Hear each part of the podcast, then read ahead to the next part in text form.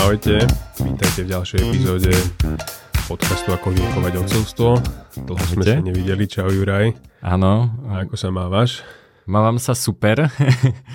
Ehm, zistil som, že, že my si hovoríme, že sme kaviarňoví povalači.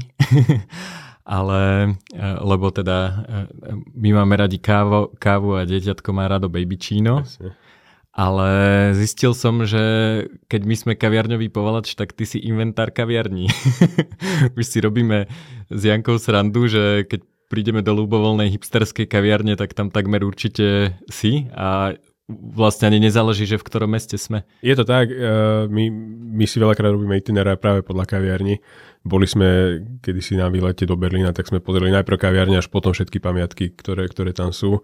Na dovolenku ideme podľa kaviarní a tak, takže je to veľmi pravdepodobné, že sa tam niekde stretneme. Musím priznať, že my si ubytovanie tiež vyberáme podľa toho, či je pri ňom kaviareň. Ako možno aj pláž, keď ideme teda k moru, ale, áno, áno. ale kaviareň je dôležitá, lebo cestovať za dobrou kávou dlho. My sme takto presne boli, boli v Chorvátsku minulý rok, že teda kam kam pôjdeme, tak e, Rovin tam vyzerá, že majú dobrú kaviareň, tak ideme tam. A je tam teda, je to more. A, ale k tomuto akože musím povedať, že je super, čo možno, že ako sme už dlhšie nahrávali tých pár mesiacov, tak e, je super, že zrazu už aj máš Max je taký väčší a že sa dá s nimi normálne naozaj ako s kamošom do kaviarne, keď si spomenul to baby čino, že teda ideme, zoberiem ho, mamina nech si oddychne chvíľu a ja ho zoberiem do kaviarne a teraz je to taký buddy, takže toto si veľmi užívame niekedy. No my sme boli včera vo Fablabe, to je um, v, uh, čo to je, vedecký park? V Mlínskej doline. Áno. A bolo to super, lebo sme tam prišli a zo štyroch rodičov okrem mňa som troch poznal, takže som sa cítil ako v Hackerspace. A bolo to veľmi zaujímavé, lebo, uh, lebo čo hovoria v škole najčastejšie učitelia? Čo, čo podľa teba je ako úplne najčastejšia veta, ktorú, ktorú hovoria? Posaď sa, ticho. No, ešte, ešte som v podstate niečo také.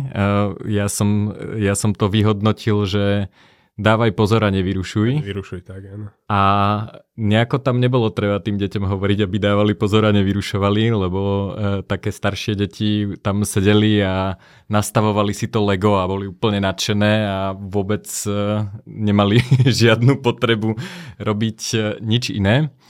A to je nejaká téma, o ktorej by som sa chcel porozprávať teraz a, a súvisí s, s umelou inteligenciou my sme sa s ňou dosť hrali. Ja som teda uh, začal cez chat GPT uh, uh, premieňať naše zážitky na hip-hopové pesničky.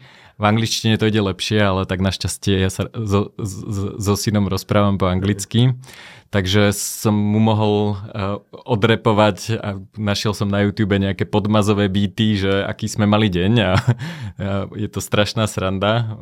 Musím... Že, že ty to hodíš do GPT a potom ty repuješ, áno? Áno, áno, presne tak. Dobre. A uh, ako asi je to sranda viac pre mňa ako pre neho, ale, ale páči sa mi to ako, ako review toho, toho dňa. A ty si, e, ty si robil tú knižku. E, hej, začal som sa hrať akoby s rozprávkovou knižkou o, o chlapcovi a o tom, ako, ako sa naučiť byť samostatný. No povedz a, ako. Ešte som to nedokončil, lebo posledné dni posledné dni mi stále padá. Ja, teda ty, ty asi ideš cez API a teda viacej sa s tým hráš. Mm. Ja to mám také klasické user, user interface a stále to teraz padá, takže veľmi som sa nepohol. A plus druhú vec, čo riešim, sú obrázky tam ale, ale bude to. A keď to bude, tak, tak nalinkujeme. Ale áno, veľmi, veľmi sa hráme teraz týmto, však si posielame stále nejaké, nejaké prompty a nejaké nápady. A, tak ja len dúfam, že teda mňa ako copywritera to nevyradí a, z pracovnej, z, z, zo schopnosti pracovať. Táto, no, táto je, tak ja som ti vravel, že, že ten výstup je trochu nuda, že stále Je to stále chce. zatiaľ, áno, áno. Ale e, to sa mi páči, e, vlastne ty si to robil tak, že e, si vybral tému, povedal si, že navrhni témy kapitol, Áno, cieľovú akože akoby štruktúru. Predtým som robil zase inú vec, že som uh, skúsil, aby mi navrhol online kurz na nejakú tému a nech spraví kapitoly, uh-huh. alebo teda, áno, v podstate kapitoly, no a potom som to skúsil takto s knižkou a čiže navrhol nejaké kapitoly, ktoré by tam mali byť a potom som každú kapitolu, že teda popíš. A zrazu mi ale tam chýbal nejak main character, tak som mu povedal, že napíš mi, kto by mal byť hlavný, hlavný hrdina. Je to, je to štvoročný sami, ktorý má kučeravé hnedé vlasy a rád si umýva zuby. No a potom si e, vlastne povedal, nech ho opíše a výstup z toho si dal do A potom do presne som skú, presne, uh, nech popíše ten character. A predtým ešte som dal ku každej kapitole som napísal návrhne tri obrázky, aké by ju mohli sprevádzať a tie som akoby mm-hmm. potom nahodil do Midjourney. Nevyšlo to, ešte som to nevyhekoval, pretože jeden z tých obrázkov je presne, buď toto, alebo je to desivé, lebo si má umývať zuby, ale má, má zuby má niekde vonku mimo tváre, takže to som ani Maxovi, Maxovi neukazoval radšej. Čiže toto je ako, a podľa mňa to je ako taká ťažšia vec, eh, tie obrázky. Ty si mi dal nejaké návody, ešte, ešte som sa akoby k tomu nedostal, mm. že dá sa to nejak, nejak vyhekovať, ale ako príde to, príde to nejako. No a my e, zase si robíme také veci, že si vymýšľame, že čo si ideme tlačiť, vždy si to cez Midjourney vygenerujeme a potom na veľkej, alebo tu mám takú ešte malú termotlačiareň čiernobielu, tak tlačíme všeličo, potom to vymalovávame, proste úplná sranda. No to som ti aj inak hovoril, že ty by si mal, mal si dať na e-shop trička, ktoré ty generuješ z, z Midjourney. To by áno, áno. unikátne. Ale je to, je to vlastne, e, čo sa mi páči, že že to umožňuje ľuďom vlastne vytvárať, že je to ako taký super sofistikovaný štetec, že kedysi si, keď si chcel mať rodinnú fotku, tak si zaplatil maliara, ktorý ti namaloval portrét a všetci museli pol dňa stať. A teraz uh, si, neskôr si si, na, si si najal fotografa, potom si si zobral mobil, cvakol a vlastne je to tá uh, demokratizácia, demonetizácia tých, e, tých exponenciálnych technológií. No a e, to chcem, to chcem práve sa o tom trošku pobaviť, pretože tá téma vzdelávania detí je, je pomerne častá a strašne ma pobavilo, že, že internety teraz riešia, že deti si robia cez chat GPT domáce úlohy a to je ako najväčší problém učiteľov a oni, tí učitelia nechápu, že problém nie je, že deti si budú robiť domáce úlohy, ale že toho učiteľa bude treba stále menej a menej. Áno, áno a, a potom prídu nápady, ako zregulovať chat GPT a AI. A... Aby nemohol, nemohol učiť deti. Aby nemohol učiť deti a robiť im domáce úlohy. No, to úplne nepomôže. Toto mne príde vždy také vtipné, že regulovať progres mm-hmm. také také náročné no, trošku, že to aj tak, aj tak nakoniec toho obídu. No, ja som vlastne o tomto dávno sníval, čítam cyberpunkové knižky a taká známa cyberpunková knižka je od Nila Stephensona Diamond Age, Diamantový mm-hmm. vek. A je to také v nejakej, myslím, že nie až tak ďalekej budúcnosti, kde takí neoviktoriáni, proste takí poš, bohatí ľudia nejako fungujú, nemajú až tak čas na svoje deti, ale vytvorili vlastne pre uh, svoje urodzené slečny uh, knižku, uh, ktorá je interaktívna a vlastne tie deti dokáže učiť. Čiže keď to, to dieťa sa niečo potrebuje naučiť, tak interaguje s tou knižkou a pýta sa otázky a ona vlastne uh-huh. doplňuje a, a vlastne učí ho, ale, ale interaktívnou formou. A, a nie takou interaktívnou formou, že niekto naprogramuje Pythagorovú vetu a, a, a ako vysvetľuje a kliká a skúša, ale normálne v prírodzenom ľudskom jazyku komunikuje. No. Tak ja som si povedal, že že toto chcem, tak som e, začal skúmať, že či na to viem používať chat GPT. No a mal som nejaké nejasnosti o druhej svetovej vojne, tak som si sadol a normálne som 10 minút kecal z chat GPT o druhej svetovej vojne a pýtal som sa otázky, ktoré som nevedel. Tam si zatiaľ treba stále dávať bacha, že e, ne, nevždy hovorí pravdu, keďže je to jazykový to model. To som si veľakrát všimol presne. A napríklad som si dal, uh, si dal teraz urobiť uh, sumár podcastu, uh, kde v sumáre uh, bola vysvetlená potreba regulácie kryptomien, čo som teda ani ja, ani uh, Juraj Karpiš v tom podcaste určite nehovorili, ale nejako, nejako si to domyslel.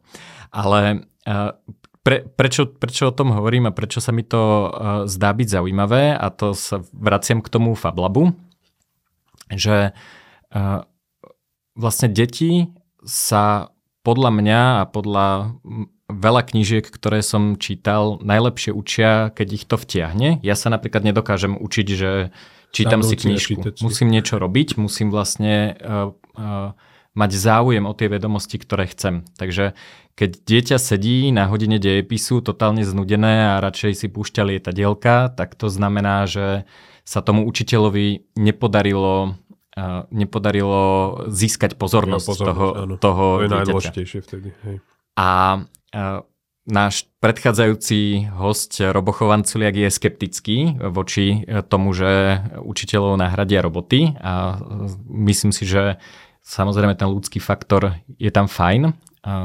Aj keď myslím si, že nebude to četovacia aplikácia za chvíľu, ale bude to rozprávajúci Pokémon, s ktorým sa bude dať rozprávať hlasom, ale aj tak určite uh, vlastne to chat GPT alebo teda tie jazykové modely zatiaľ nemajú nejakú intencionalitu, že teraz ťa idem niečo naučiť, ale vlastne to samoriadené vzdelávanie, uh, to je uh, Child Directed Learning, čo mne teda vyhovuje, neviem, či je to univerzálne, nechcem rozprávať univerzálne pravdy, ale podľa mňa jeden z hlavných dôvodov, prečo funguje, je preto, že, že tie deti sa vlastne rozhodujú, čo sa chcú naučiť. Tak presne Robo to niekde hovoril, že vlastne autonómia sa sa rozhodnúť, čo, čo chcem presne sa tak. učiť a akým spôsobom sa to chcem učiť. A niekto to aj hovoril, že však tak sa rozpráva, že, že škola hrou alebo učenie sa hrou, ale pritom ja mám pocit, keď sledujem aj Maxa, že, že každá hra je učenie sa a každé učenie sa je hra, aspoň v tom mm. veku, hej, že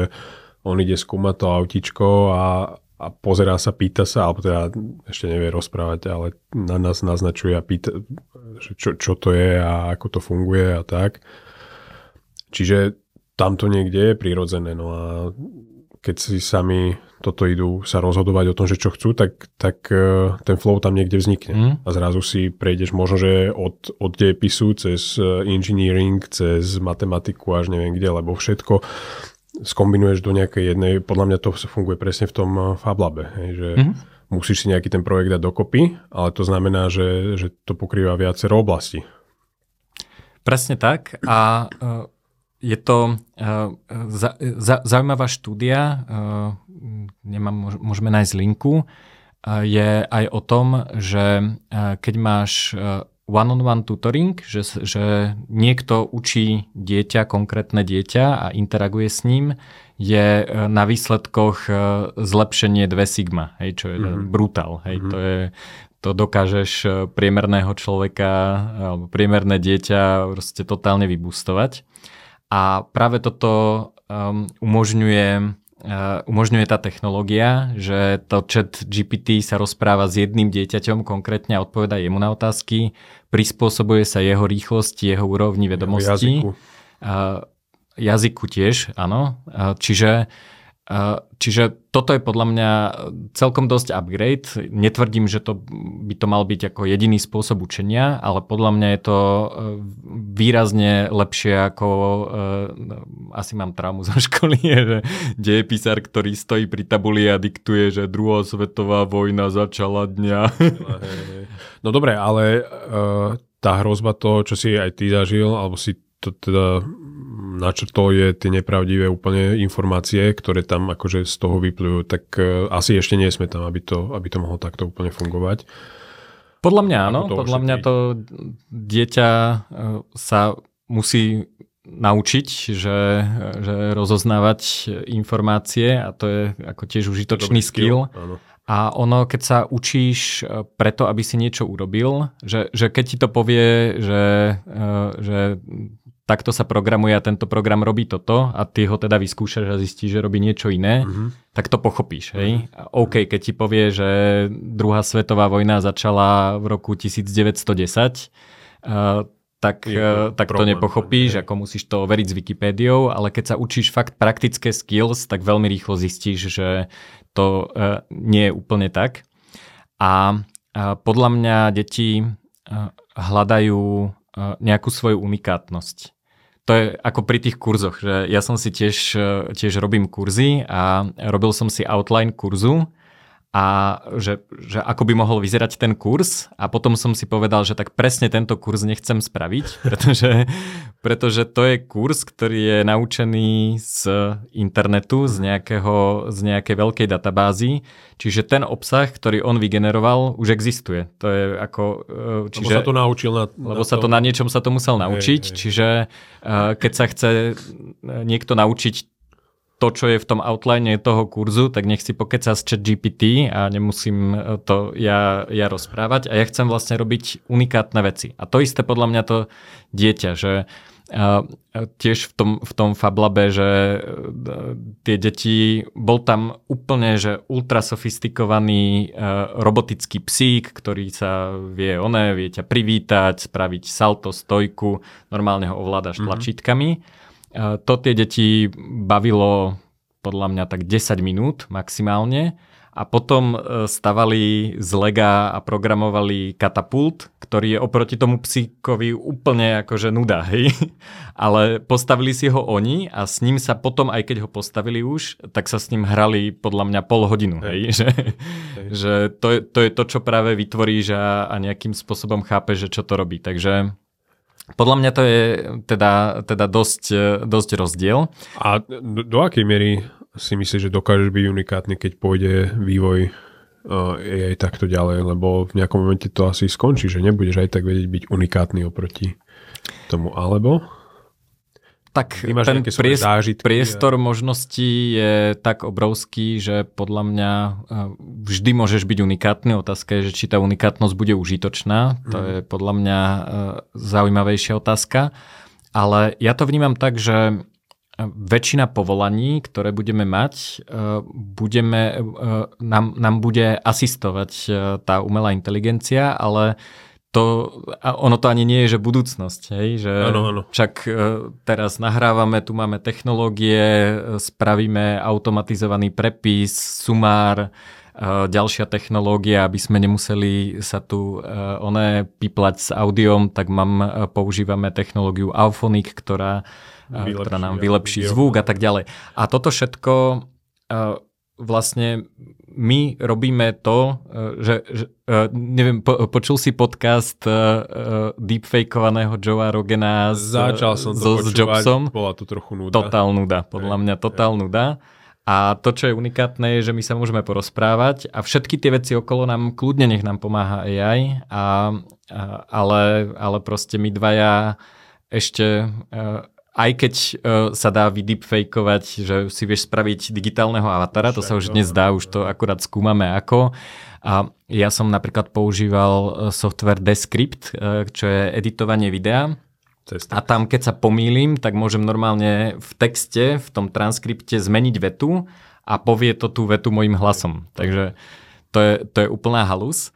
A, a čiže proste eh, to, toto sa dá urobiť, ale stále ten podcast eh, musím nahrať ja, musím vymyslieť ten obsah a ktokoľvek, kto si číta, ja neviem, veľa ľudí začal používať na Twitteri generované statusy a to hneď vidím. To je Vidíš proste to, to, to, to taká nuda, ja, že... Čiže No uvidíme, ne, neviem ako dlho to bude trvať. E, môžeme sa pobaviť e, o tom, že, e, že aké skily budeme potrebovať, čo tu máme ako ďalšiu tému. Ale ešte by som chcel povedať k tej pozornosti. Začal som teda tým, že dávajte pozor a nevyrušujte je najčastejšia veta, ktorú som ja počul v škole. A vlastne Attention is all you need bol revolučný paper z roku 2017, ktorý vlastne spustil túto AI revolúciu. A ten rozdiel, tá inovácia bola v tom, že dovtedy tie AI modely bola obrovská neurónová sieť, do ktorej vložíš vstup a ona prejde cez všetky tie neuróny. Hej? To je ako keby si e, proste, keby som ja povedal slovo a teraz by sa ti zapol celý mozog a, a akože mm-hmm. celý mozog počítal. Ale takto nefungujeme. My máme, my máme tú pozornosť, ktorá sa nasmeruje na to, že teraz ja keď rozprávam, tak ty nezapájaš e, až tak e, časti mozgu, ktoré riešia pohyb, aj keď kýveš hlavou, ale, e, ale vlastne sa sústredíš, prepájaš tie koncepty, nespomínaš si momentálne asi na svoj traumatický zážitok z detstva, ale snažíš sa pochopiť, čo ja hovorím. No, áno, vnímať. Čo... Čiže vlastne tie nové AI modely, vďaka ktorým funguje aj Midjourney, aj, aj ChatGPT, aj, aj všetky možné iné modely, a sú práve v tej revolúcii, že ako nasmerovať e, tú, e, tú pozornosť a vtedy sa to dokáže lepšie učiť. Neuróny sa dokážu špecializovať, myslím teraz tie umelé a, a, a vlastne vďaka tomu to funguje. A čo je podľa mňa halus, že uh, viem, že sa to nemá robiť, že to ako prenášať z umelej inteligencie niečo na, na ľudí, ale v tomto prípade si myslím, že, že je to tak, že uh, keď tie deti nemajú pozornosť, keď ich to nezaujíma, tak sa to nedá naučiť. Takže vlastne, uh, vlastne z tohto si ja odnášam to, že ak asi oveľa dôležitejšie ako učivo a to, že či to teda kreslí e, alebo píše učiteľ na, na tabulu kriedov alebo fixkou alebo má interaktívnu tabulu alebo niečo, je vlastne vymyslieť to, že ako e, zabezpečiť to, že deti sa učia tak, že majú tú pozornosť, že ich to vtiahne preto ja mám, ja som veľký fanúšik meditácie napríklad, meditujem každý deň a už aj deti prichádzajú do veku, kedy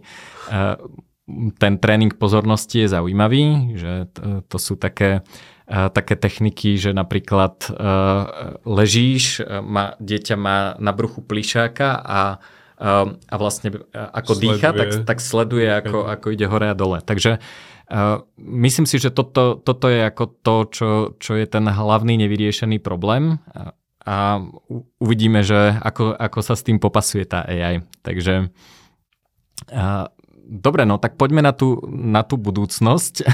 No toto, ja ešte by som, kým Aha. prejdeme na, na ďalšiu tému sa ťa chcem spýtať, teda tak prakticky, že vo Fab Labe Neo mal tam čo robiť? Bolo tam ako sa zahrať? Jasné. Z jeho veku, áno? Jasné a nebol tam sám v tom veku a je super, že e, na rozdiel od e, školy je tam, e, je tam vekovo zmiešaný ten kolektív. Tým pádom vlastne naozaj, že to nebolo, že ja som ukazoval dieťaťu, ako, ako funguje ten katapult, ale tí, čo ho postavili, tie decka. Hej, a, a toho bavilo oveľa viac, ako, ako keby som mu to ukazoval ja. Ako okay. som, máme super vzťah, všetko, ale a, a, to, na to je inak tiež kopec výskumov, že deti sa a, radšej učia, učia od trochu starších, a, ale detí. Hej.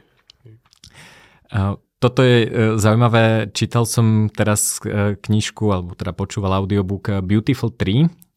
To, je, to mi odporučil mi to Robo, Chovanculiak. A je to taký zaujímavý výskum o tom, že ako sa vzdelávajú deti v chudobných krajinách. V Afrike, v Indii, teda nie, nie že v chudobných krajinách, ale v tých najchudobnejších oblastiach tých chudobných krajín, v slamoch a tak ďalej, v Číne a tak ďalej.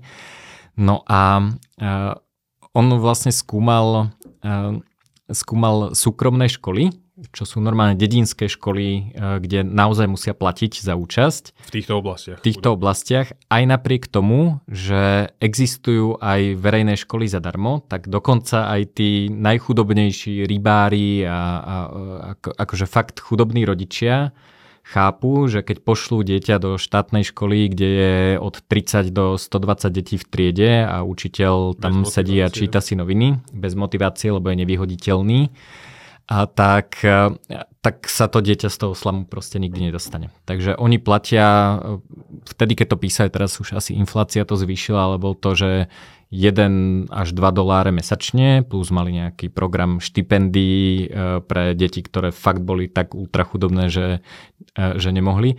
No a naši tisícky takýchto škôl, že okay. toto je, že, že fakt takto Normál. sa vzdelávajú tie deti, hej, že e, že dokonca tie štátne školy väčšinou neboli v tých slamoch. Slam je nejaká neriadená zástavba.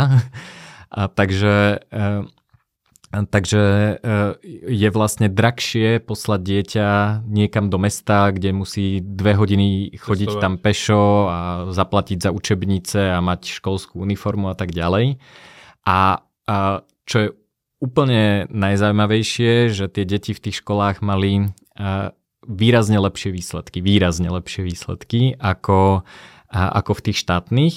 A to aj napriek tomu, že tí učitelia v tých štátnych e, školách mali formálne pedagogické vzdelanie, všetci. V tých skoro... slamových nemali. Alebo sú to... Aj mali, ale nie všetci. Hmm. Je to, e, bolo výrazne menej e, malo ako oficiálnu pečiatku od štátu, že môžu učiť deti. Totálne neregistrované školy. Hej, to bolo, že, že nešli ani podľa nejakých osnov, ani, alebo teda Uh, iš, nie, nie, nie, oni oni si aj konkurujú tie školy dosť, aj sa od seba dosť učia, takže majú nejaké osnovy, ale nie, nie štátne, hej, že oni hej, majú nejaký, nejaký plán. No ale čo ma zaujalo naspäť e, k tomu e, peer learning, že e, že na konci tej knihy, nie je to príbeh, takže asi to nie je spojlovanie, sa chcel pozrieť e, že, e, konkrétne na Indiu, že, že či toto je nejaký nový fenomén, alebo že či to takto v Indii fungovalo stále. A našiel, e, nepamätám si meno toho nejakého, neviem, hlavného náčelníka, teda za Britániu, nejakého sira, neviem akého, ktorý ktorý e, chcel zodpovedať na túto otázku, že či vlastne musí e, tá, tá Veľká Británia tam tam priniesť to školstvo a, a akože vzdelať tých hlúpých domorodcov v zásade, alebo či je to, či, či je to vlastne už nejaký prirodzene vyriešený problém. A, no tak to skúmal a zistil, že tie školy tam proste sú a, a naozaj ako spisovali normálne research e, štýlu ako teraz, hej, že niekto naozaj obehal všetky tie školy, zistil, čo sa učia, koľko mm. detí tam chodí, koľko je tam učiteľov a, a takéto základné veci, čo robil teda aj ten James Tooley, autor uh, toho Beautiful Tree.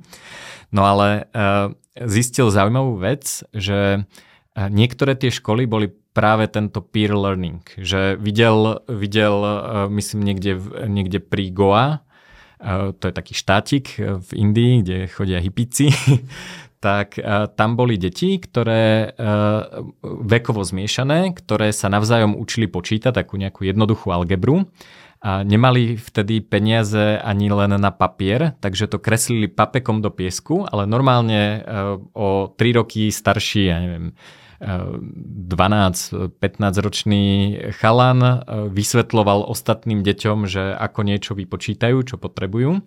No a, a toto si všimol nejaký, nejaký iný e, chlapík, e, tiež vlastne z toho, z, toho e, z, te, z tej The Company, teda, teda Brit. A on priniesol tento štýl učenia do Veľkej Británie. No a čo je úplne, čo, čo mi ustrelilo dekel, že teraz sú všelijaké rôzne také tie charitatívne organizácie, ktoré sa snažia uh, vlastne týmto inšpirovaný systém vzdelávania priniesť naspäť tým chudobným do Indie v tých štátnych školách, lebo že toto je teraz cool, ale vlastne ani nevedia, že do tej Británie to Back prišlo odtiaľ. Takže odporúčam nádherná knižka Beautiful Tree. Tree James Tooley. James Tooley, áno. Mali sme ho aj v paralelnej polis, myslím, v, v Prahe na, na prednáške.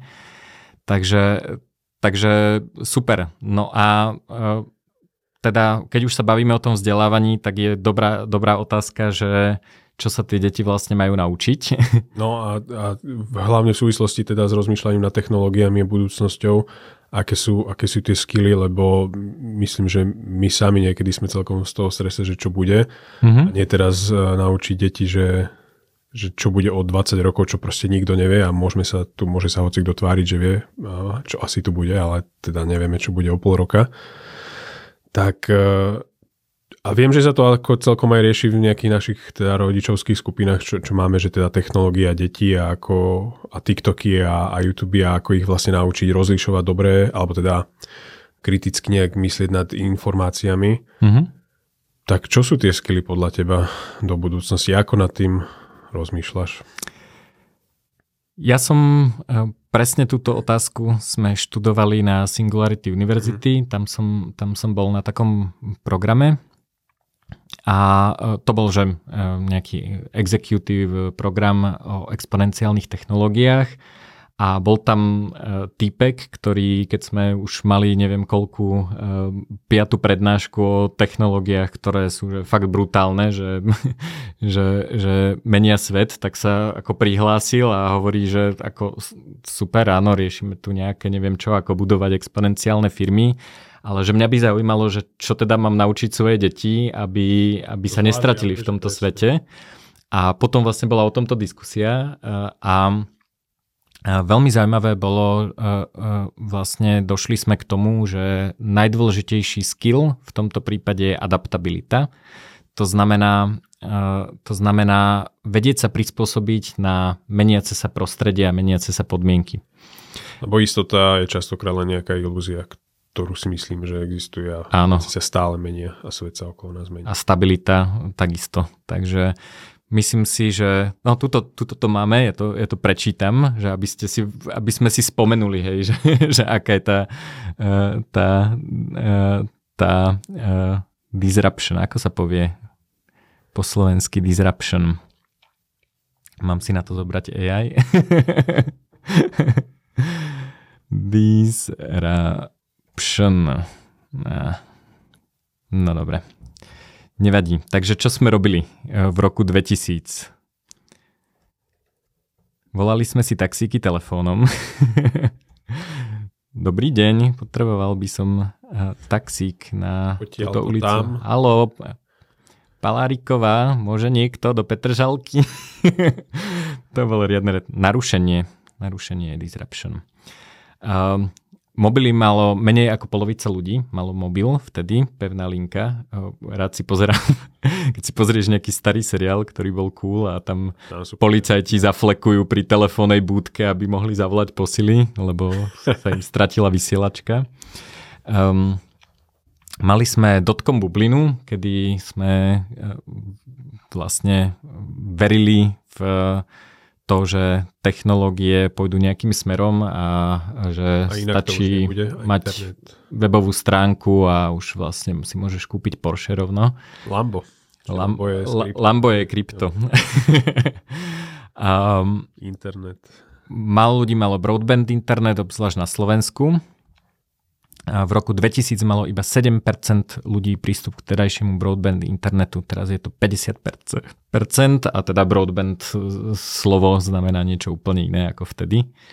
Neviem, či ste boli niekedy na horách a prepol sa vám e, mobil na Edge 2G a zistíte, že to, to nie, že je pomalé, ale to nefunguje vôbec. A Rok 2000 bol 7 rokov pred prvým naozajstným smartfónom, ktorý bol v roku 2007. V roku 2001 sme mali akurát prvé iPody. V roku 2000 neexistovali klasické social media, ako ich poznáme dnes, ale myslím, že e, niektorí poznajú také slovenské a české projekty ako Kiberia a Nix. Um, dnes je viac ako miliarda ľudí pravidelne na Instagrame, Výčate, Whatsappe YouTube a viac ako 2 miliardy ľudí na Facebooku, aj keď uh, tam sú už asi iba dôchodcovia. ako a my. ľudí v skupinách. ako my. A, a uh, prvé 2 miliardy, uh, teda prvú pol miliardu pravidelných, teda nielen zaregistrovaných, ale pravidelných užívateľov uh, sociálnych sietí uh, prekročili až v roku 2010. Hej, pozerali sme nejaké, neviem, z, to, z tohto si čo pozeral ty, čo tu máme? Friends. Friends. To ešte stále si niekedy dám. Áno, v Laose ešte fičí, keď ideš do Laosu, tak tam Friends a Family Guy na Ja sa im nečudujem. Ja sa nečudujem. Buffy, tak to si pamätám, to už, už teraz Určite. nesledujem, ale samozrejme. A South Park, to je klasika. No a pozerali sme to na rôznych DVDčkách alebo zvarezených, uh, oných rozpixelovaných uh, týchto uh, MPEGoch um, Dneska všetko máš. cez Napster k Nutelu. A teraz, no, prvá verzia BitTorrentu vznikla až o rok neskôr a teraz máme všaké Netflixy, Spotify, Apple Music s s desiatkami až stovkami miliónov užívateľov a za 10 eur si môžete A počúvať hneď- hudbu ako k chcete. dispozícii, nemusíš obvolávať všetkých kamošov, kto čo má a nemá. Áno, áno. No a mali sme strašne veľa zariadení. Mobil, počítač, foťák, Walkman. Aj Discman, Discman som si vežal na opasok a tak s ním chodil, bolo to strašné, lebo mi gate potom padali stále. Presne tak. Ale bol si cool zase. Ale- Discmanom. Posielali sme si faxy. A teraz toto všetko máme na jednom zariadení. Existuje taký pekný obrázok, Áno, že, že mám rád. koľko... Aj také ko- gifko, ako to všetko skladaš do, do telefónu. Aha, to som nevidel. Máš uh, sekvenovaný genóm Mhm. seba zatiaľ? Nie, Nemáš? ja som to nerobil ešte. ešte som Ja mám, ja mám sekvenciu môjho genómu. Plná sekvencia uh, má stála celkom dosť. Dá sa samozrejme urobiť aj tzv. genotyping, Si 23andMe. Do Ameriky posielať 23andMe, alebo No to nie je celá sekvencia, ale teda je to, je to dosť užitočné a to som posielal prvýkrát do Ameriky, vtedy to stálo, neviem, pár sto dolárov. Teraz uh, sa dá uh, určite do 100 dolárov uh, a podľa mňa minimálne celý, celý ten uh, exom, ten, či ako, ako sa to volá? Um, no, lebo sú, že, že vybrané, uh, vybrané písmenka, vybrané snipy, a potom sú, a potom je, že a to, čo sa väčšinou mení a u ľudí, že sú nejaké také kvázi statické časti a potom je, že celý genom, čo mm. som teda dostal ako výstup, normálne mi dali terabajtový USB disk a, a, a to som dostal, no a teda keď sa pozrieme naspäť, tak Uh, sekvenciu jedného prvého ľudského genómu sme mali až v roku 2003. Aj to nie, 20 rokov. aj to nie je úplne kompletnú, hej. A, a stalo to strašné peniaze, ako nechcem to ani cez infláciu prepočítať, že koľko by to bolo, ale akože fakt veľké peniaze. A teraz sa to dá spraviť za 100 dolárov. A ako všetko, všetky tieto veci, ktoré sa zmenili medzi časom, tak uh, ako lietame do vesmíru. ja mám Starlink napríklad, uh, máme, máme tieto AI technológie. Takže A to je ešte, teda to je 20 rokov zhruba, čo sa toto udialo, len tá vec je, že 23, to je správne číslo. odpoveď na všetko. Áno. A to sa ešte zrýchluje. To nie je, že 20 rokov, toto všetko sa teraz, akože ne, nebude sa diať to isté, ale keby sme to zmestili, tak to bude rok, 2, 5 rokov. Hej, a Morov Je- zákon uh, hovorí, že uh, každých 18 až 24 mesiacov sa, uh, sa zdvojnásobí, uh, vtedy to bolo, že počet tranzistorov, teraz je to mikročip... uh, uh, hej, na, na mikročipe, ale teraz je to, že a že výpočtový výkon, lebo už tranzistory až tak nerátame a už sme prešli teda na nejaké, na nejaké iné e, spôsoby merania výkonu. A, a v umelej inteligencii taký podobný parameter, ono sa to nedá úplne e, prirovnať, ale je, že, že e, trénovateľný parameter sa to volá. Mhm. A ten sa zdvojnásobuje momentálne každých 6 mesiacov. Hej? Čiže keď si predstavíš, že Stable Diffusion pred rokom neexistovala. Pred rokom e, Nvidia mala najlepší model, ktorý spravil takú e, krajinku, hej, že si nakresil, že túto chcem vodičku, túto chcem hory a ono to nakresil, že ako fotku krajinky a všetci sme z toho boli totálne pav, že e, budúcnosť je tu a potom prišiel Stable Diffusion a vieš si urobiť hocičo. Ja som si spravil ilustrácie do, do, Do do knihy, knihy, ty, ty robíš ilustrácie do knihy a, a to je rok, hej, to akože toto pred rokom neexistovalo. A to si neuvedomíš ani, lebo No. mi to napríklad, či GTP mne už príde ako bežná samozrejme súčasť môjho života, to bolo, že ja neviem, 3 mesiace sú to? 4, No. kedy to tak akože Áno. naozaj Áno, prepudlo. áno. takže, uh, takže ten, ten rozvoj je fakt brutálny. No a to je, to je teda tá exponenciála, uh, vlastne uh, veľmi ťažko sa to predstavuje, ale podľa mňa dobrá, dobrá, dobrý spôsob je, že rýchlosť toho rozvoja alebo vývoja sa zrýchluje. Že to nie je, že, že lebo lineárne je čo? Keď spravím za sekundu jeden krok, tak za dve sekundy urobím dva kroky a za tri sekundy tri kroky. A tuto vlastne sa zrýchluje to moje tempo. Hej? Čiže prvý krok urobím za sekundu, druhý za pol sekundy, e, tretí za 0,25 sekundy a, a čiže, čiže vlastne ako pridávam. Takže a... Myslím, že cez pandémiu sme si viacerí vedeli predstaviť, čo to je exponenciálny trošku. Že... Áno, aj keď, aj keď sme boli zavretí doma, tak sme nevideli úplne svet až tak. Ja si myslím, že toto, toto je inak tiež dosť, dosť halus, aj, aj že čo to, čo to spraví s našimi deťmi, že sme boli fakt zavretí. zavretí s rodinou. A teraz sme um, podľa mňa dosť oddelení jeden od druhého, že sme ako nemali um, potrebu a nutnosť komunikovať s ľuďmi, ktorí majú iné hodnoty, a že, že ako uh, lebo keď interaguješ vo fyzickom svete, tak, eh, tak naozaj máš, eh, máš eh, nejaké, nejakú expozíciu voči musíš, rôznym ľuďom, hej? Ale keď si doma, tak proste komunikuješ s tými, s ktorými si zavoláš cez videokol a s ktorými si píšeš e-mail a proste, neviem, ožratý sused ani nevieš, že, že existuje, lebo s ním nemusíš prichádzať do kontaktu. Takže to, toto je podľa mňa halus. A preto si myslím, že, že vlastne keď sme vyšli z toho, z tých zavretých bytov a domov a, a ten svet okolo nás sa totálne zmenil, tak, uh, tak uh, ešte to podľa mňa spracovávame, že ešte podľa mňa ani, ani ako jednotlivci, ani ako spoločnosť úplne nechápeme, že čo sa vlastne stalo.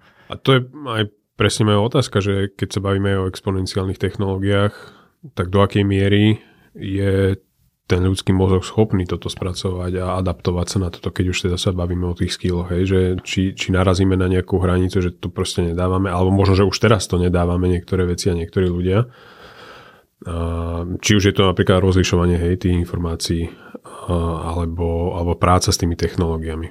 Tak narazíš na nejakú hranicu a Dokáže podľa teba, eh, keby si zobral eh, človeka spred 200 rokov a posadil ho do tohto podcast štúdia a len ako sa mu snažil vysvetliť, že čo sa tu deje a čo sa bude diať potom, že ako taký človek veľmi ťažko by sa adaptoval a pochopil vlastne, že, že kde sa to vlastne ocitol. Ale je to podľa mňa preto, že ja si myslím, že my s tými technológiami splývame. Že um, je napríklad, čo sa týka inteligencie, nemám rád um, pojem IQ, hlavne teda na upside, že um, veľmi dobre to vie zmerať, že keď niekto má nejaký problém mm-hmm. inteligenčný, že, že uh, to, to funguje relatívne dobre, má to samozrejme veľa, veľa uh, rôznych otázok, ale existuje niečo, čo sa volá Flynn efekt, a ten, ten hovorí to, že tá inteligencia ľudí postupne stúpa. Čiže mhm. ne, ne, nejdeme úplne do idiokracii. A je to, je to e, tak, taký, taký podľa mňa obmedzujúci pohľad na svet je, že, e, že e, vlastne tým, že máme tieto technológie, tak vlastne hlúpneme, lebo neviem čo, bez mapy sa neviem nikde dostať, hej, akože fakt by som pomaly domov netrafil, alebo teda e, dosť neoptimálne, lebo mi Waze povie, kde je zápcha a tak ďalej. Nedohovoril by som sa v Paraguaji po, po španielsky a že akože naozaj, e, že e, neviem, keby som do tej Latinskej Ameriky chodil pred neviem, 30 rokmi, tak by som sa fakt musel naučiť po španielsky. Hej. Tam, tam ako s angličtinou veľmi nepochodíš, ale tuto viem, že keď je úplne najväčší problém, že potrebujem niečo vybaviť banke u mobilného operátora, tak skúšam, skúšam a keď sa do minúty nedohodnem, tak otvorím mobil a uh-huh. otvorím apku a, a bavíme sa uh, bavíme sa úplne, úplne normálne. Pani mi uh, do DeepL apky napísala celú upsell ponuku, že aký paušal si mám kúpiť. Normálne to tam naťukala a som jej povedal, že nie, ďakujem. tak by to bolo trochu ľúto. No a No, čiže ten obmedzený pohľad je, že vďaka týmto technológiám sme my sme hlúpejší. A môj pohľad je, že nie, lebo my sme spolu s tými technológiami. Že ja nie som e, nahý na pušti a, a, a neriešim, že čo viem, hej, že, hej. že uh, to učitelia matematiky hovorili, že že no ale v živote nebudeš mať kalkulačku. Nie, ju mám stále. Proste, fakty mám stále. Uh, takže... To je tak, ako sa hovorí, alebo sa boja ľudia, že však e, mozog dáme do cloudu, ale podľa mňa akože už do akej miery tam sme len. Teda. Presne tak toto je hej, ten cloud, je to trochu hej. predložená moja ruka, ale... Hej. Nejak, Má to pomalý interface, že, že, že to ako, musíš to tam vyťukávať, rozprávať, je to, je, to, je to relatívne pomalé, ale podľa mňa je to naša súčasť, hej, že ja mám môj notebook, mám tak nastavený, že som v ňom hyperefektívny a keby som ho dal tebe, tak sa v ňom stratíš za 3 minúty a opačne, hej, ja to isté s tvojim notebookom, hej. Čiže, čiže my tie technológie aj prispôsobujeme sebe. Dúfam, že si každý zmení defaultný wallpaper. Mám nejakú traumu, že nechápem, že prečo ľudia majú defaultné wallpaper. Um, ale uh, uh, Čiže my sa podľa mňa s tými technológiami prepájame a, a to nie je, že my hlúpneme, ale my vlastne vďaka ním dokážeme Viac, 10 násobne alebo 100 násobne toľko vecí uh, urobiť, uh, vymyslieť a tak ďalej. Takže... Ale teda, aby to, aby to nevyznelo, že uh, to je len o nejakej efektivite brutálnej a, a produ, produktivite, tak to, že si efektívnejší vďaka technológiám ti dáva priestor viacej čilovať, viacej byť s rodinou, viacej sa regenerovať a tak ďalej. Presne tak. No čiže adaptabilita podľa mňa je dôležitý skill. Ako sa to dá trénovať, tak uh, taký pekný príklad, e, ktorý nám hovorili na tej Singularity University bol, že existuje e, zapojenie riaditiek na bicykel, ktoré sú opačné. To znamená, keď otočíš doľava, tak sa otočí doprava. Ja som to skúšal na, na nejakom festivale, to niekto postavil a, a je to akože fakt halus, že keď si, keď si na to zvyknutý e, na, na riadenie bicykla, tak akože je fakt ťažké sa, sa na to preučiť a ako spadol som, že do troch sekúnd na tom bicykli okamžite. A naučil si sa potom? A trvalo ti to? Nenazval by som to, že by som sa to naučil. Že po meste ale... by si nevedel na to. Nie, nie, nie. to som po nejakej kvázi lúke, ale, ale vlastne Adaptabilita je teda to, že dokážem reagovať na meniace sa prostredie a v tomto prípade to meniace sa prostredie je technológia, konkrétne bicykla, technológia presunu, ale tie technológie sú iné. Čiže čo my musíme robiť je, že keď tie technológie prichádzajú, Veľmi dôležitá vlastnosť technológií v dnešnom svete je, že sa nedajú zabudnúť. Hej? Že často mi ľudia hovoria, že že no a Bitcoin, to je tá cesta, sa dajú prať peniaze a financovať terorizmus a to je zlé. A moja, moja reakcia je OK a?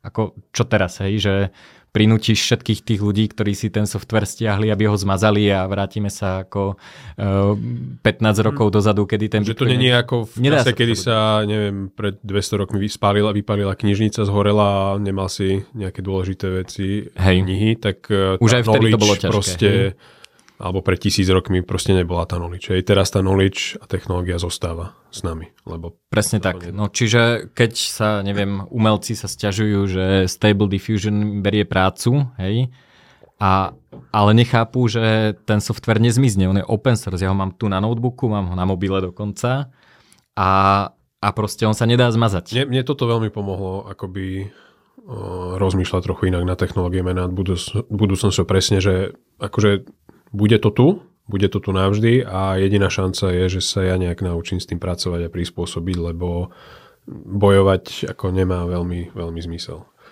Takže e, teda áno, čiže adaptabilita na tie technológie, sledovať ich ako prichádzajú a a vní, ako, to neznamená, že ich všetky musíme používať samozrejme, ale vlastne vnímať e, to, že či ich môžeme na niečo použiť, e, dokonca aj s tými deťmi, hej, že, že či, či to nie je niečo, čo môžem zapojiť do toho, lebo oni budú žiť vo svete, kde tie technológie budú ešte miliónkrát lepšie, reálne miliónkrát lepšie. Za 20 rokov, keď vyrastú, tak, tak sme, hej, Tuto sme sa pozerali 23 rokov dozadu. A aký bol vtedy procesor najlepší? Uh, neviem, no proste úplne, že to už ani v práčke nemám taký pomalý procesor. Uh, takže... No a, a ako teda skúšaš ad- adaptabilitu trénovať s Neom? Mne ešte taký príklad, keď, OK, že jedna vec sú technológie, druhé je napríklad cestovanie. Mi príde také, že tak. to súvisí aj s flexibilitou a toto my, my skúšame, že nás chvála proste sa dostať do nejakej takej situácie, že OK, je nám však dobre doma, je ti pohodlne, ale nás chvála ideš niekam vycestovať, aby si, aby si sa natrenoval. Presne tak. Toto aj s dieťaťom napríklad. Aj keď... Zmeny prostredia, určite. Lebo to je, adaptabilita je o tom, že vníma, že sa prostredie mení, hej, ako malé dieťa ešte asi nedokáže vnímať umelú inteligenciu a pre neho je všetko nové a, a ako Južná Amerika bola úplne, hej, že to bol iný svet a, a vlastne keď to dieťa vyrastá v tom, že OK, že to prostredie sa mi stále mení, tak to, napríklad som mu vysvetloval, že máme dvakrát jeseň za rok. Lebo na južnej pologuli je jeseň inokedy. A, a to proste... No, čiže, čiže to je podľa mňa... Hej, to, toto, že meniace sa prostredie a vlastne e, schopnosť fungovať v meniacom sa prostredí. Ďalšia vec, podľa mňa, ktorá je dôležitá, je e, multidisciplinarita a e, je to o tom, že máme ako keď sa opýtaš starších ľudí, že čím sú, hej, že aké majú povolanie, tak oni majú, hej, že neviem, môj detko bol architekt statik, teda profesor, a tým sa u, učil to a, a tým sa defin... Ako jasné, okrem toho, Odec. neviem čo, pestoval hrozno a robil iné veci, ale ja napríklad e, neviem povedať, že čo som, hej, že aj programujem, aj píšem, aj nahrávam kurzy, aj sa hrám s umelou inteligenciou, ktorú som vyštudoval mimochodom. Um, teraz nahrávam podcast a, a akože vôbec nemám potrebu povedať, že, že toto je môj job, hej, že, že e, no a vlastne podľa mňa najlepší spôsob je to forma adaptabilita, adaptability je, je to, že, že uh, Naval Ravikant to hovoril v, v Almanachu, ktorý, na ktorom si ty teda robil, že e, špecializáciu prenechajme hmyzu. Ano. Takže e, ak e, sa bojíme, že naše povolanie zanikne, tak, tak sa neviažme na jedno povolanie. Buďme podnikaví, buďme, buďme vlastne budujme také tie všeobecné skily. Hej, nahrávanie podcastu ešte pred 20 3 rokmi neexistovalo. Hej, ano, podcast ano, dneska, slova dneska iPod. Už každý vie vytvárať nejaký content a musí v podstate, keď chce zostať nejaký... Uh, kon, uh, Á, tak to že vytvárať content. Písať, myslím. napríklad písanie, ja to vidím, že už akože čistý copywriter uh, ako udrží sa, zvládne nejak mm-hmm. ešte, ale, ale podľa mňa už veľa nejakých subject matter expertov mm-hmm. nepotrebujú copywritera, proste oni sú, napíšu tie veci sami, hej, nepotrebujú na to mm-hmm. iného človeka ešte. Mm-hmm. Čiže ten človek e, je nejaký expert na niečo a naučil sa aj písať, hej. Hej. Takže to myslím tým content, content creation. Mm-hmm. Jasné, že hej, chápem. No, takže Takže toto je podľa mňa to, čo sa treba naučiť. No ale a čo, ešte si ne, no? podnikavosť. Sme, sme podnikavosť. Je, ja som mal takú debatu nedávno presne o tomto a bolo mi povedané, že však nie každý je narodený na podnikanie. A mne ten argument až potom vlastne napadlo, že ale podnikanie bolo, akoby je tá najprirodzenejšia asi vec e, pre, pre človeka. Lebo Hej. už od, od neviem akých čias si vedel si vymeniť proste to kus mesa za, za tú látku, čo si potreboval. A to je proste podnikanie. Hej? hej. Podnikanie, a ty to asi budeš vedieť lepšie nejak povedať, ale vytváranie hodnoty pre niekoho druhého, a kto to ocení a ty zase oceňuješ niečo iné od, od, od nich. Hej? A navzájom dochádza k, k tomu vytváraniu bohatstva. Mm-hmm. Nejakému. Ja by som možno použil iný pojem teraz, že podnikanie versus podnikavosť, lebo podnikanie v dnešnej dobe znamená, že máš ičo a si zaregistrovaný na neviem čo, živnostenskom úrade alebo obchodnom registri a akože si podnikateľ, hej. A podnikavosť je presne toto, čo si ty hovoril. OK, mám niečo navyše, predám to na bazoši, mám e, nejaký skill, ktorý, e, ktorý viem niekomu ponúknuť a tak vlastne interagujem e, cez tie trhové mechanizmy s inými ľuďmi a um, toto napríklad uh, veľmi pekne uh, moji kamaráti um, budovali v deťoch, alebo teda nie, že budovali. Uh, Viedli. Uh, hej, skôr im to dovolili. dovolili. Hej, ja, moji, moji rodičia boli aj tyčkari a ja som vždy chcel programovať a uh, títo moji kamaráti sú podnikatelia, založili cez 20 firiem a tak deti tiež hneď, že ja chcem tiež ako podnikať, tak začali vlastne robiť e, nejaké, vždy ich napadla nejaká jednoduchá vec a išli a vyskúšali si, OK, potrebujem názov, potrebujem stránku, potrebujem logo, potrebujem, a teraz ako, ako poviem ľuďom, aby si to kúpili, ako to predám a tak ďalej. Takže e, toto je taký super všeobecný skill, ktorý e, vlastne, ak chceme sa na tom trhu eh, na svete, vo, vo svete uplatniť, a, tak ho potrebujeme každopádne. Hej. Aj dokonca, aj keby sme chceli byť zamestnanci, tak je dobré uh, vedieť vlastne, že aká je hodnota toho, čo tvoríme, ako sa predať ako, ako nájsť vlastne toho správneho zamestnávateľa. Ako vedieť byť užitočný. Ale podľa mňa je to retro. Ty, ty si ešte vieš predstaviť, že budeš full-time zamestnaný niekde? Nie. Lebo, lebo ja nie. Hashtag unemployable u mňa, u mňa teda funguje. A, no a to, čo vlastne... No a to nie, zamestnanie nie je paleo, hej, že zamestnanie je niečo, čo prišlo v zásade s, s, s priemyselnou revolúciou a bolo to dané tým, že ľudia museli uh, chodiť za výrobný pás, lebo nas, nastala tá serializácia výroby a keď ako na začiatku pásu niekto vyrába klinčeky a niekto iný to balí, tak tam musia byť v rovnaký čas. Synchronizácia. Čiže nejaká synchronizácia, nejaké šichty, uh, tým pádom uh, sa nejakým spôsobom muselo zabezpečiť, že čo sa stane, keď je niekto chorý, neskôr dovolenky a tak ďalej. Ale pre mňa ja napríklad nemám taký rytmus. Ja uh, včera som bol hore do druhej, lebo som sa ponoril do niečoho a niečo som potreboval vyrobiť, naprogramovať, vyskúšať. Uh, vytvoriť blog niekedy píšem v nedelu ráno, čo za chvíľku už bude asi tiež ilegálne, aspoň teda tuto v socialistickej Európe.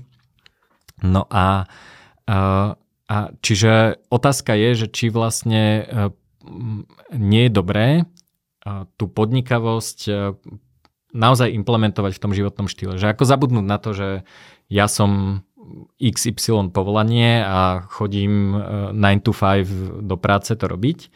A napríklad som zistil, že, že keď fungujem v tomto móde podnikavosti, tak napríklad môžem veľa vecí robiť s deťmi. Hej, že ano kade čo, hej, potrebujem ísť niekam sa s niekým stretnúť, alebo potrebujem ísť, ja neviem, poslať zasielku alebo niečo podobné. A veľa z tých vecí reálne môžem, môžem robiť s tým dieťaťom, hej, a to dieťa sa takto učí, hej, že, o, imitácia vidí. dospelých je, je úplne, úplne najlepšia. No a to vlastne mení to, že, že môžeme rýchlo iterovať, že tá adaptabilita, že, že ten tréning adaptability a to vytváranie hodnôt nemusí byť rôzna vec. Hej, že to, že uh, môj obľúbený príklad je uh, Piotr, neviem ako sa vyslovuje krstné meno Levels, to je typek, ktorý mm-hmm. si spravil challenge, že založí jeden startup mesačne a dostal sa nejako na číslo 10 alebo tak, ale ako fakt za jeden mesiac celý startup po prvý Aby predaj. fungoval. A, a, a e, taký z takých väčších startupov, ktorý je inak pre rodičov tiež veľmi užitočný je Nomad List, e, kde si môžeme pozrieť e, informácie o nejakom meste, že chcem ísť, ja neviem, do Tbilisi, do, do Gruzínska a pozriem sa, že Coworking. aké je to tam bezpečné pre rodinu, koľko st- stojí život rodiny, koľko stojí život nomáda, ak ešte niekto nemá deti, tak e, aká je tam dating scéna, či, či sa tam dá, e, či, či tam ľudia fajčia napríklad, aký je tam rýchly kde sa dá internet. pracovať. Hej, hej. No a on sprav... No a čo je ale na ňom zaujímavé, a tak on toto robí sám. Nie je to nikdy, že naj, najmä si nejakých ľudí, má nejakých part-time ľudí, ktorí odpovedajú na customer support e-maily, ale part-time. A nechce to predávať, nerobí tie startupy preto, aby z nich vyexitoval. Všetko vlastne, čo mal, tak stále má.